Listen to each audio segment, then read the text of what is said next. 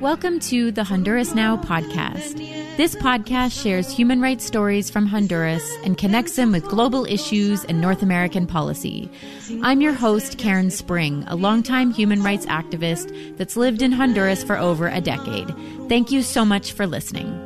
Con sus ondas bravías no tras la cima desnuda. Welcome and thanks so much for joining me today. During my last episode, I talked about how Hurricane Eta had hit Honduras and unfortunately, so since that podcast, another hurricane hit Honduras as well. And this time, Hurricane Iota was actually worse than the first one, Hurricane Eta, and it hit Nicaragua as a category five hurricane. By the time it got into Honduras, it had already downgraded into a tropical storm. But the impacts of tropical storms are obviously the rain is what does the most damage to the country. And since Hurricane Eta had left so much flooding, Hurricane Iota basically did the same thing. And in some parts, actually even flooded the affected areas even more than the first hurricane did. So Hurricane Iota hit Honduras approximately November 16th and November 17th, but it's hard to pinpoint a date because the rain starts far before the actual hurricane or the tropical storm entered into the country. It's now been a couple weeks since the second hurricane hit and it hasn't stopped raining. And that's largely not because of the hurricanes, but because of the uh, time of year it is here in Honduras. And also, we've had horrible luck and there's been a whole bunch of cold fronts, as they're called, which means uh, colder temperatures and lots of rain. And so these cold fronts have basically prevented people from going back to their homes and also from stopping the floodwaters from going down, which would give access, people access to their homes and to be able to return to their communities. So for this episode today, I just wanted to give a few statistics of the damages that these hurricanes have left in Honduras. So the economic losses of both hurricanes, according to a Honduran economic think tank, FOSDEH, the two hurricanes have left over $10 billion in economic losses to the country, and it has set Honduras back 22 years. And they make specific reference to poverty levels and to unemployment levels. Between the two hurricanes, a huge number of people were affected. It's estimated that 4 million Hondurans, and that's not even to talk about Guatemalans or Nicaraguans, which in some areas in those two countries were also devastated. 4 million Hondurans were affected by the storms. In terms of infrastructure, 58 bridges were destroyed between the two hurricanes. 26,000 homes were estimated to have been totally destroyed and 87 highways are significantly damaged or have totally collapsed as a result of the waters. And approximately, and probably the most worrying, especially for uh, subsistent farmers and for the food supply in the country and food security, approximately 250,000 hectares of crops were totally destroyed or damaged.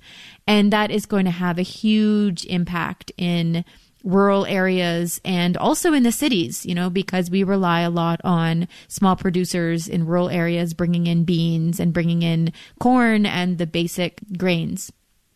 So, like I mentioned, hurricanes don't just come and go. The effects of these two hurricanes remain, and they remain absolutely devastating for so many people all around the country. So many people around the area of San Pedro Sula, La Lima, Progreso and a lot of the different areas, neighborhoods and villages around those areas are still really, really affected. They were the most affected by Hurricane Eta and they are the most affected by Hurricane Iota. And so, so many people remain in shelters. One, because they have absolutely nowhere to go. They either entirely lost their houses or uh, the floodwaters have not gone down and they can't access their communities or they can't go back and start cleaning up their homes and the damage that was done by the hurricane. And it doesn't help that, like I mentioned, that it keeps raining. over 88,000 people remain in shelters, and there's approximately a thousand shelters all around the country, but mostly folk in the most affected areas around the San Pedro Sula area. So many people remain on the sides of roads because they can't get into shelters because the shelters are packed and there's just no room. And the conditions in the shelter make it so that people can't go there if they need a, a roof over their head. And so, so many people have set up tarps with whatever materials they can get uh, to make sort of tents on the sides of roads and under bridges in different parts of the affected areas. So in the shelters, I mean, in terms of conditions, there's been a whole slew of issues in relation to the health crisis that's unfolding in those areas. For example, I've seen estimations of approximately 30 to 50% of uh, people in the shelters have COVID. That's an estimation. There's not enough tests being done in Honduras to actually nail down an exact number, but it's a significantly high number. And the health problems that are being reported in the shelters, there's a lot of skin problems, a lot of fungus on skin, and stomach problems. And a lot of some medical workers that I've spoken to uh, relate this to the fact that people were exposed to very contaminated water and spent a significant amount of time in contaminated water. And these issues, these health issues, were actually really common after Hurricane Mitch. In terms of human loss, I really don't like reporting these numbers too much because I don't trust them. I don't think that the Honduran government has uh, done a sufficient job at calculating the human loss suffered during the two hurricanes. So far, what is officially known is, is that there were 74 people that lost their life from the second hurricane, from Hurricane Iota, and there's 14 people that died from the first hurricane Eta. Again, I don't trust those numbers. I do think that there are a lot more that are not being reported and also people that haven't been found. And also the impacts of the hurricanes have not passed. So there's still landslides happening around the country. For example, last night there was landslide in a small village in western Honduras in the department of Santa Barbara. And so I think several people passed away from the that landslide and over 300 uh, people lost their homes as a result. So those are just statistics. They don't say anything about uh, what is actually happening in terms of the suffering that these hurricanes are causing and the misery, the loss, and the incredible sadness of the destruction of these hurricanes.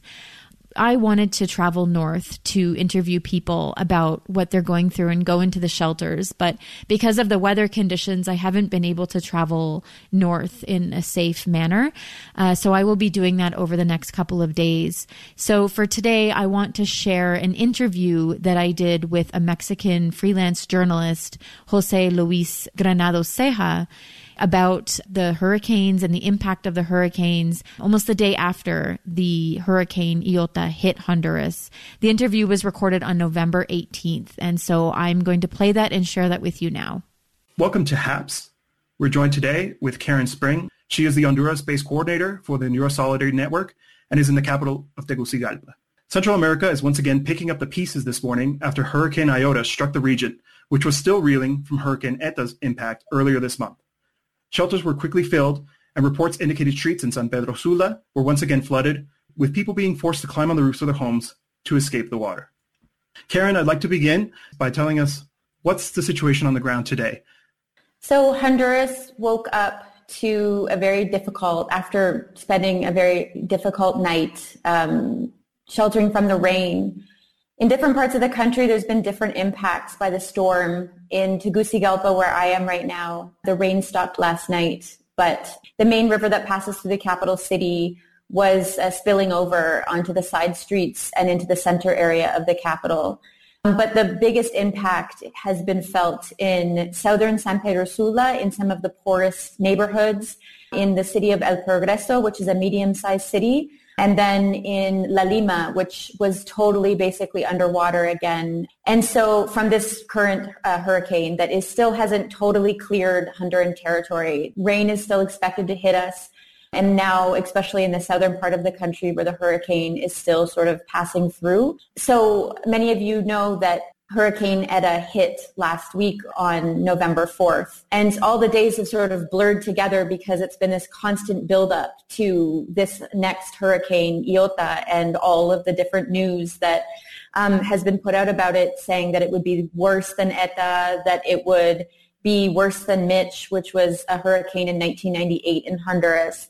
And so Iota, basically the biggest impact of the storm was uh, yesterday, and Honduras woke up this morning to many of the rivers, some rivers that were not even flooded out or spilled over by Hurricane uh, Eta. Iota has basically caused a lot of different rivers to spill over. So I'm talking rivers in western Honduras, in the western departments of Copan, Santa Barbara, where it's still raining.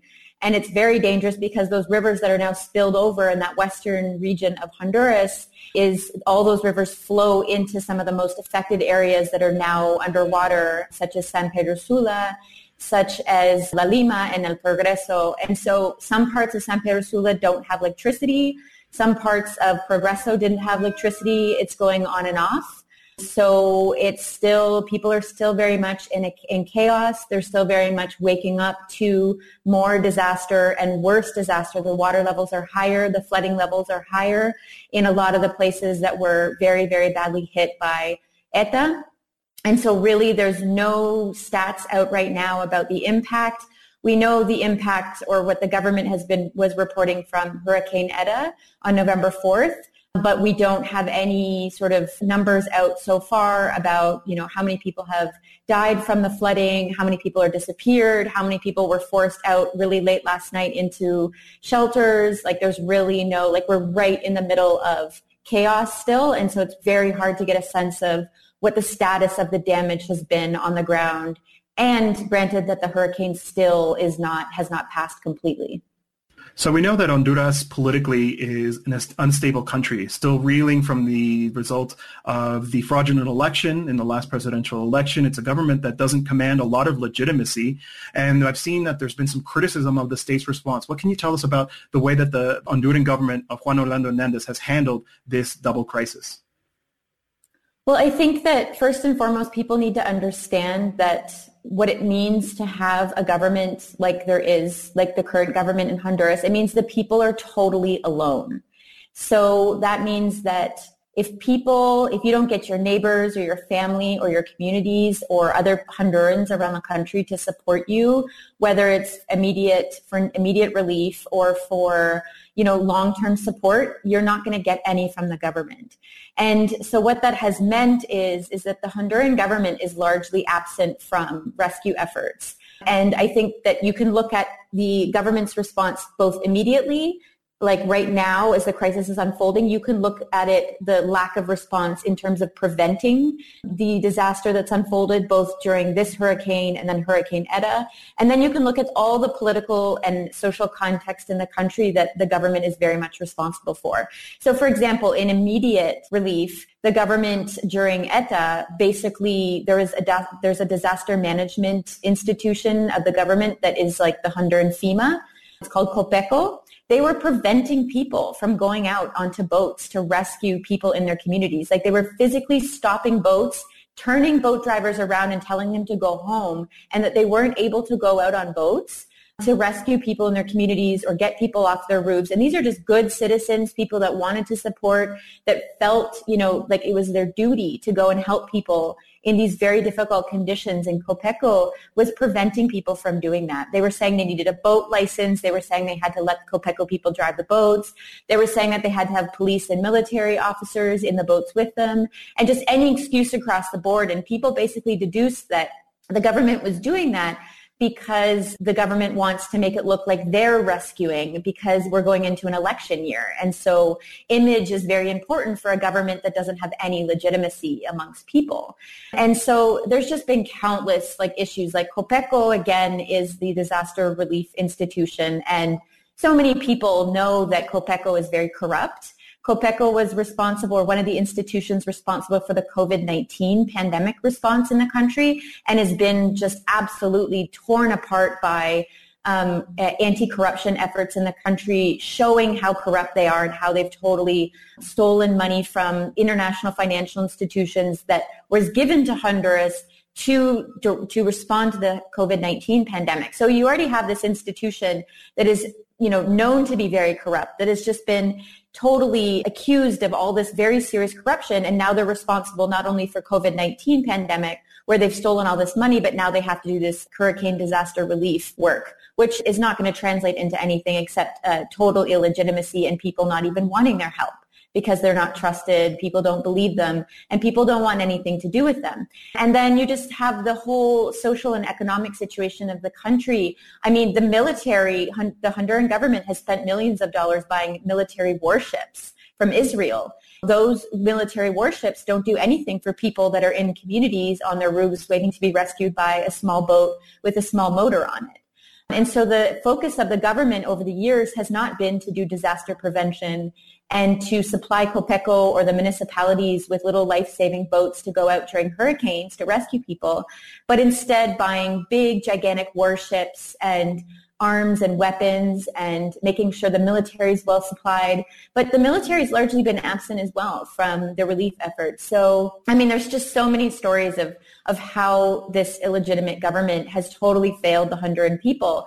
And that's why the saying of um, only the people save the people is so uh, commonly used in Honduras now. I mean, it was always used before, but it's just everybody's like, don't even rely on the government. Forget the government. Like, don't take your family members' dead bodies that, you know, died in the, in the floodwaters to the morgue just you know f- figure out your own way to deal to deal with you know your your family members that you lost because the government isn't going to do to do anything you know to support them and so it's a huge issue. I mean, you need a good, strong government. You need a legitimate government when these disasters happen to be able to know the amount of damage that's happening, to know how many people have passed away, to evacuate people in a responsible manner. And that just hasn't happened at all. So um, it's very sad. It's very frustrating because it's undermined all of the institutional support, including from large, you know, NGOs. You would typically seek for support when the government doesn't have legitimacy. And again,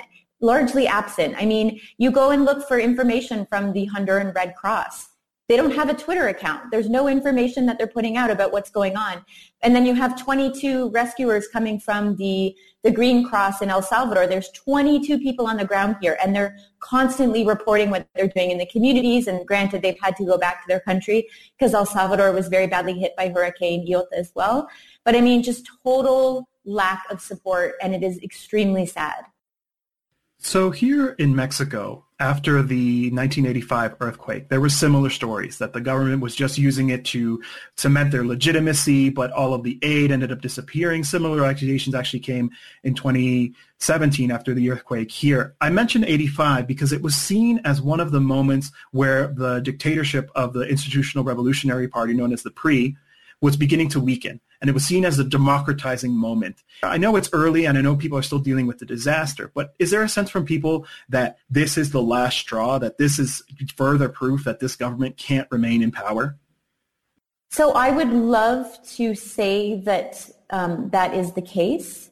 I really don't know. I mean, there has been, Honduras has been in constant crisis in the last 11 years. There was the coup, and then there was the 2017 electoral crisis, and then you have very, very solid allegations of the uh, government being in, involved in drug trafficking, you know, coming from the New York Southern District Court. You know, you have all of these like crises that happen in the country and everybody thinks, including myself, this must be the last straw. There's just no way this is going to continue as it is. And if it were up to 100 people, it would have ended years ago.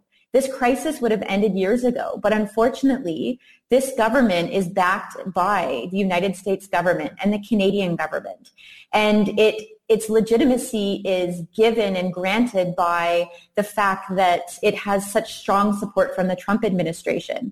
And so I would really like to say that this is the last straw. It would have been the last straw years ago for Hondurans. But Hondurans are very clear. If it was up to the Honduran people, Juan Orlando Hernandez, the president, would be out of power years ago.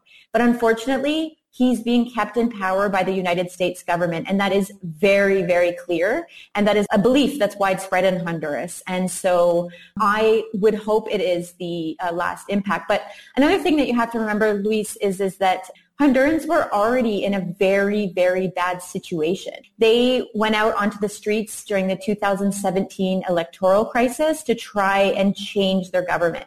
And when the fraud in the elections was ignored by the U.S. government, Hondurans started voting with their feet and going to the U.S.-Mexico border and saying, you know what, we can't stay in our country to change things in our country. So, you know, we have to leave our country. We have no choice. That was already happening before this widespread devastation of these two hurricanes. There's thousands of people that lost everything. And it's not just like they can go out and buy another house. It's not like they can go out and buy another refrigerator or buy another bed. I mean, you see images of people evacuating last night when there was um, information that the river Ulúa that, that passes through San Pedro Sula and La, La Lima and El Progreso and some of the very affected areas, people were pulling out their mattresses and it's seen as something that is really precious to a family because they work really hard to buy those mattresses. And so when you are trying to save the little that you have and you're pulling your mattresses out to protect them from the flooding that might come, you really get a sense of how desperate the situation is for people. People were already in very difficult circumstances. And so I think that yes, people are in more difficult circumstances. You, you would think that that would cause people to protest, to say enough is enough, let's get rid of our government. But Hondurans were doing that for years and they were ignored. So I do hope that this disaster at a bare minimum reveals uh, to the international community just how much how little legitimacy or no legitimacy this government has and how they absolutely do nothing to assist people that are in the worst positions that they've ever been in because of these, because of the devastation caused by the hurricane. I remember when I was covering the Central American migrant exodus, meeting people who specifically said that. They're like, we took to the streets. We tried to make a change here because there's been a lot of criticism, even here inside Mexico, saying, well, they should try to fix their country before trying to leave. And they said, we tried. And we were met with repression. We were met with violence. We were met with criminalization. And so we see that that's one of the drivers of the exodus from Central America.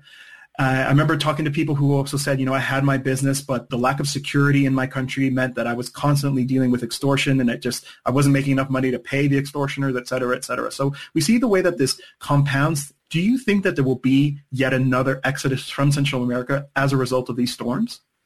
Well, I mean, there was a, a caravan that was supposed to leave, planned to leave um, at the end of this month and December. This is pre-hurricane pre-hurricanes.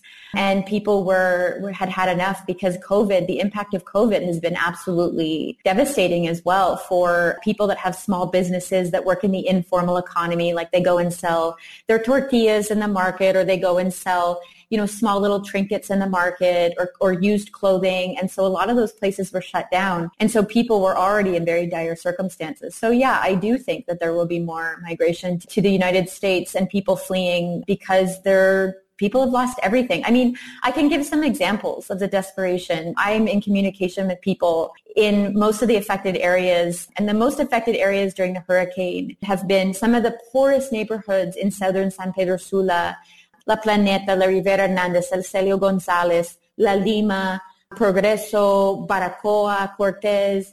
I mean, I'm in communication bits and pieces because with all of these, diff- with, with people in these different areas. And I'm, I'm in this chat with this man that is from this community called Baracoa. And um, it, was been, it was badly affected by Hurricane Eta and it was totally flooded almost up to their rooftops again last night. And, you know, he refused to evacuate from his house. He and his family stayed on their roof and they've been on their roof for over two weeks now or since basically ETA hit. And despite, you know, are the rescue teams that the Honduras Solidarity Network is supporting that's going out and dropping stuff off to people in boats that are on their rooftops, he doesn't want to get down. And, you know, last night in preparation for uh, Hurricane Iota, for the rains that were going to cause the river to rise around him as he's on his roof, you know, his family basically took everything that they had that they were able to rescue from their house from the flooding from ETA and they put it and they and they put it on the rooftop. They tied it down and then they put a tarp over it. And he sent us a picture saying, you know, this is where we're going to be. This is all the prized possessions I have in the world. They're all on top of my roof. We're still here. They had a generator. They had a boat that they were like basically parking, you know, really close to their house because the water started to reside or started to go down from Hurricane Eta. And so, you know, he just had his boat there and people were like, okay, get ready for Iota. And so he's like, I have my boat. I have everything on top of my roof. My mom's on the top of the roof too.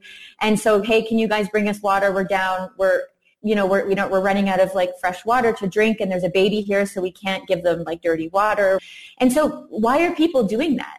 And so uh, everyone's like, it's so irresponsible not to evacuate. People shouldn't be staying in their communities. But the thing is, is that people feel like if they don't, they'll just end up losing everything anyways because of the insecurity in the country.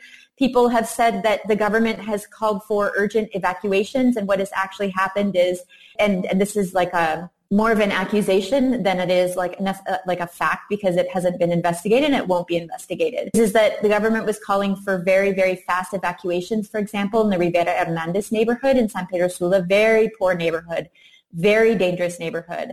And, in, and so people were, so the military police were going around telling people that you have to get out of your house, you can't stay here, and they were forcing people to leave. And later when people went back, they realized that there was all these efforts to break into places and to steal. So the insecurity that people feel, they don't want to evacuate because they think that it's a, a strategy to go in and steal and to go in and, and break into houses and steal things. Also, people don't feel like it's safe to leave because there are still areas that are controlled by gangs that work alongside state security forces that don't feel like they can leave very safely and then be able to come back in. For example, we are supporting rescue teams in some of these really difficult neighborhoods.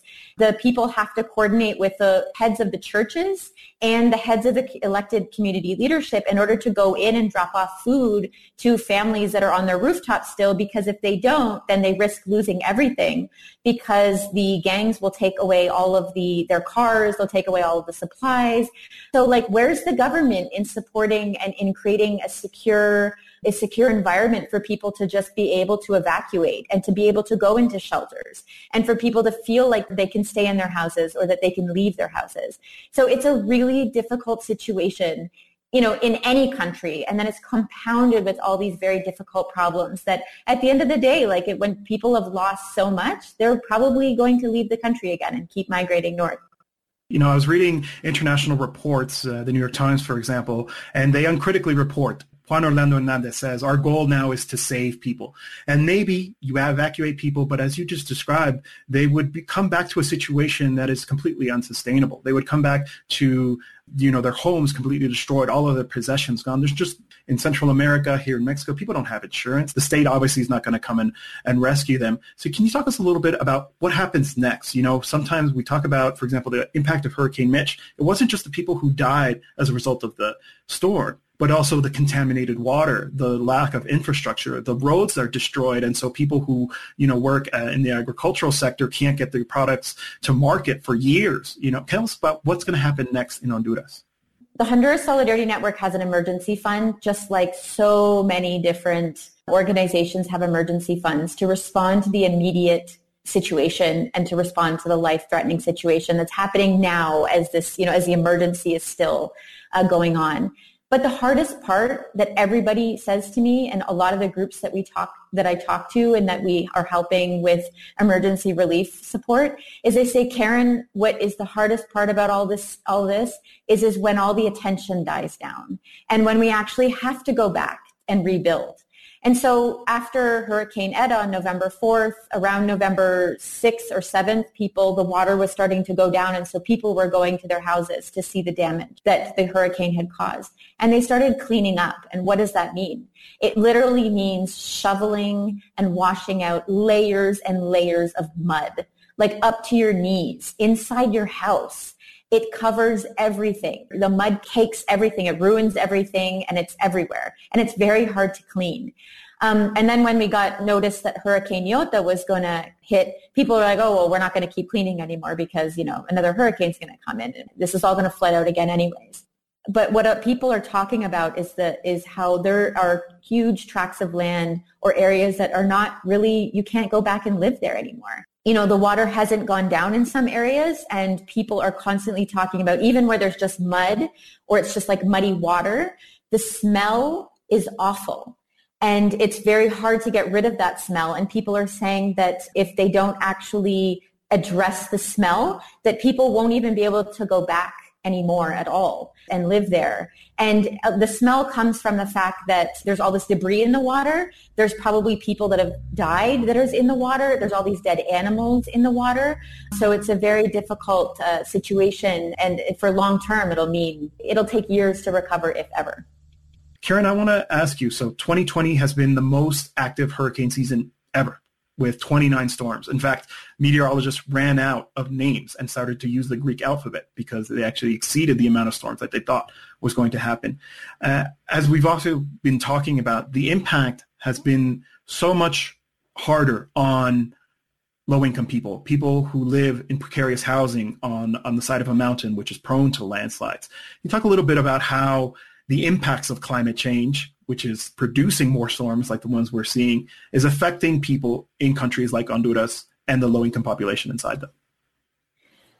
The places that have been the worst hit by Hurricane Eta and, and Hurricane Iota have been the poor neighborhoods in La Lima and in San Pedro Sula. We're talking neighborhoods that, like, for example, Chamelecon is one of the neighborhoods in San Pedro Sula that has been always reported on by the New York Times as one of the most dangerous places to live in Honduras. And the poorest are in Honduras are the worst impacted by climate change. Like you mentioned, landslides that are usually, you know, caused by very saturated land, you know, that's rained and rained. And so the land, so landslides start, that's actually been an issue in, in Tegucigalpa as well as in uh, Guatemala, uh, too, in indigenous communities. And so it's interesting because the poor are the most impacted by climate change. But yet you have very wealthy countries like the United States that don't even want to, you know, acknowledge that climate change is an issue and that these climate disasters are directly linked to the lack of policy, the lack of public policy to address climate change. And in Honduras, it's interesting because disaster relief has become a business for the Honduran government, or it has turned into this sort of quote unquote sexy issue in the world because everyone talks about climate issues and climate change. And so the, so the Honduran government through the creation of COPECO has turned it into this like business where they can get access to international aid through the international financial institutions to deal with climate change, but then they end up stealing the money or using it to fund their illegal reelection campaigns. And it doesn't actually go to supporting the poor. And I'm not just talking about, you know, like reforestation efforts, and I'm not just talking about, um, you know, dealing with like preventing flooding and building the correct sort of channels or, or canals that sort of absorb additional rainwater. I'm talking about dealing with like the social and economic issues that make the poor more vulnerable to climate issues. And that absolutely is not being done. And it's very clear how much poor people, because poor people tend to live closer around around the rivers because nobody wants to live there exactly for these reasons. And so in Tegucigalpa, you know, the Choluteca River was one of the rivers that spilled over last night and thousands of people that live all along the riverbanks of the river Choluteca, very poor people that have their houses basically with, you know, uh, slats of metal or wood that are easily, you know, destroyed by heavy rain, let alone flooding that comes right up to their doorsteps. And so there's been no attempts to address the social and economic issues that cause poor populations in Honduras and, and around the world basically adequately respond to these climate disasters that are going to become more and more frequent.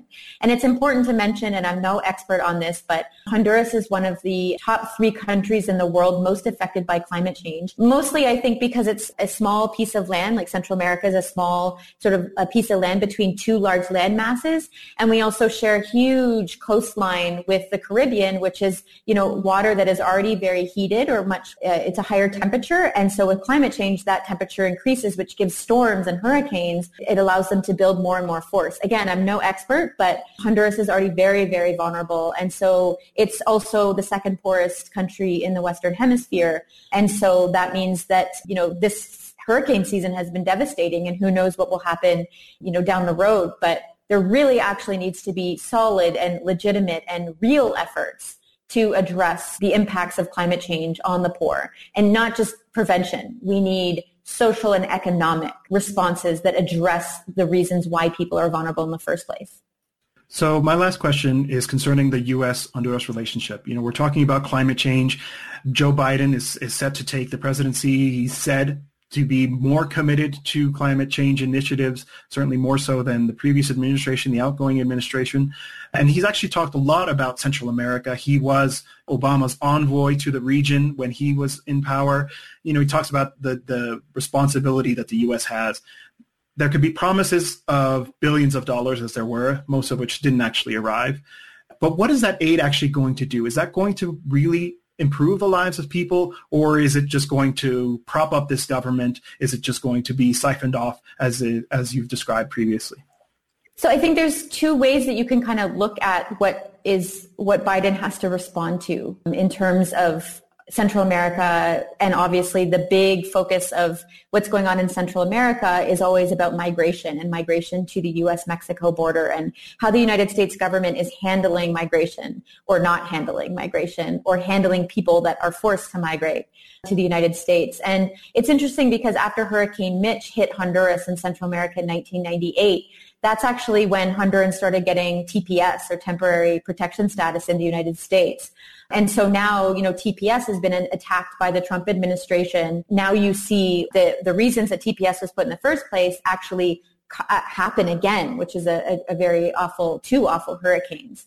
And so I think you know, Biden, Biden's track record in Central America is awful. It's awful because he, during, under the Obama administration, he basically created and pushed forward the Biden plan, which was also called the Alliance for Prosperity. And it was an effort to basically fund military and to fund the private sector. And the focus was on the neoliberal development model, the focus which translates into privatization, reducing so- social services, making education more expensive, making healthcare more expensive for Hondurans, by through privatization processes, making people pay for things when they go to the public hospital, like every single supply that they need to be treated by a doctor, or in terms of education, the Biden plan was promoting or, or sort of coincided with efforts in Honduras to basically lift user fees, make parents pay for security guards in, in schools, make parents pay for the desks where their children have to sit in order to be in school. So the Biden plan also led to a further privatization of the National Electrical Energy Company, which saw energy prices skyrocket in Honduras. And for poor families, I mean, they can't pay higher prices. They need the state's assistance in, in, in paying their electrical bill or at least like efforts to sort of subsidize those that need more help than others. So the Biden plan absolutely. It was actually put in place to address unaccompanied minors flooding to the border. And that was in 2014. And then you saw in 2018 all these migrant caravans going to the border. So everything Biden tried to address through the Alliance for Prosperity, the $750 million to the Northern Triangle countries, actually just caused more migration because that's what ended up happening in 2018 with the migrant caravans. Migration was always happening in between that and but I mean the caravans were a much more sort of obvious effort for uh, to show that people were fleeing and needed to flee. The Trump administration signed a memorandum of understanding for 1 billion dollars over 3 years in Honduras to the private sector which most of the money will go to private US companies in energy, steel, in natural resource extraction, which is devastating for communities in areas where they're very rich in natural resources.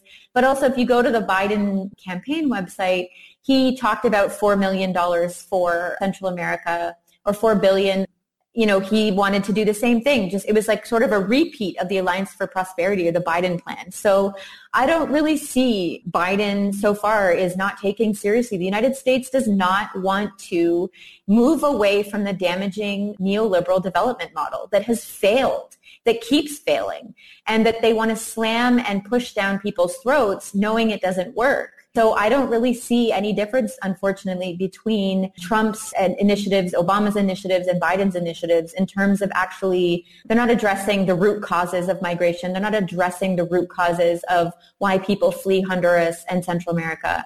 And they're just moving forward with, you know, a very damaging neoliberal economic model. I want to thank you so much for, for joining us and sharing so much information, putting everything into context. Uh, you know, we titled this show the people save the people. So just to close, can you tell us oh, the work of the Honduras Solidarity Network, your work there in the country, and how people who are watching this can also try to do their part to help people in Honduras? So I feel very passionate about this because I think that there are so many fundraisers have been launched and I think that people should absolutely donate to whoever they're connected to, to the, to the sources and to the people fundraising money if they trust them and they know them and they can ensure that their money is getting to where it needs to go. The Honduras Solidarity Network, we have a very active Twitter and, our, and a very active Facebook. You can look for us on there. Our website is not very great, so go to our social media. But we are doing a hurricane fundraising effort and all of the money that we raise, you know, a lot of NGOs, especially big NGOs, are working alongside private sectors. They're working alongside big Honduran banks.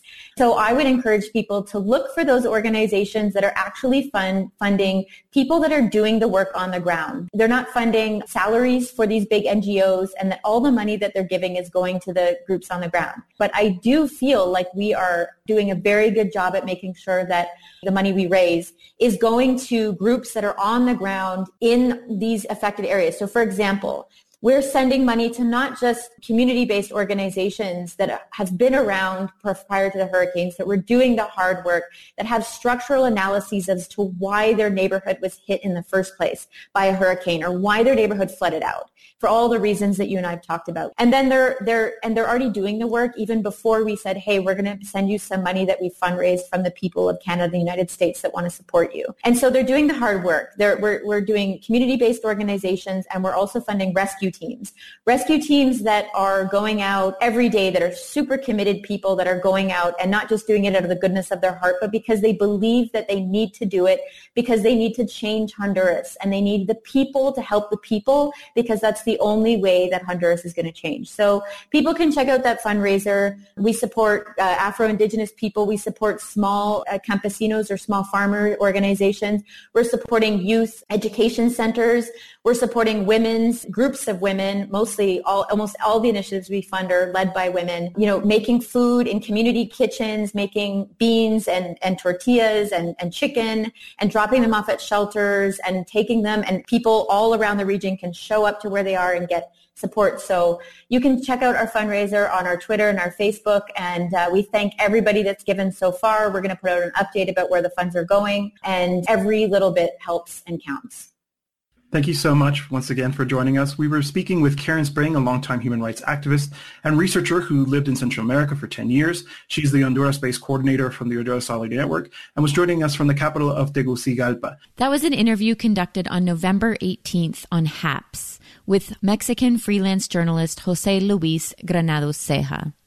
Because of the crisis in the country, I'll be taking a break from posting new podcast episodes during the month of December but I'll be working on other episodes to bring you human rights stories in the new year, especially the coverage of the Berta Cáceres case and the murder trial that is pending, likely for the beginning of the new year.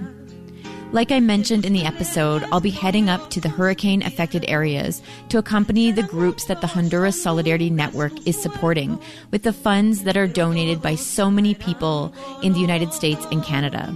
I'm so happy to report that we've raised over $30,000 and the money is so greatly appreciated by grassroots organizations and community based groups that are doing the hard work on the ground. People interested in donating to the Hurricane Relief Fund can go to the podcast website hondurasnow.org, where I will also be posting the show notes.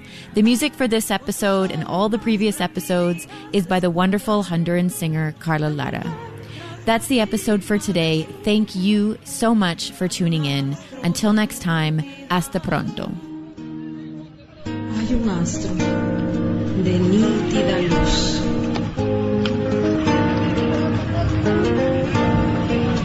Hay un astro de nítida luz.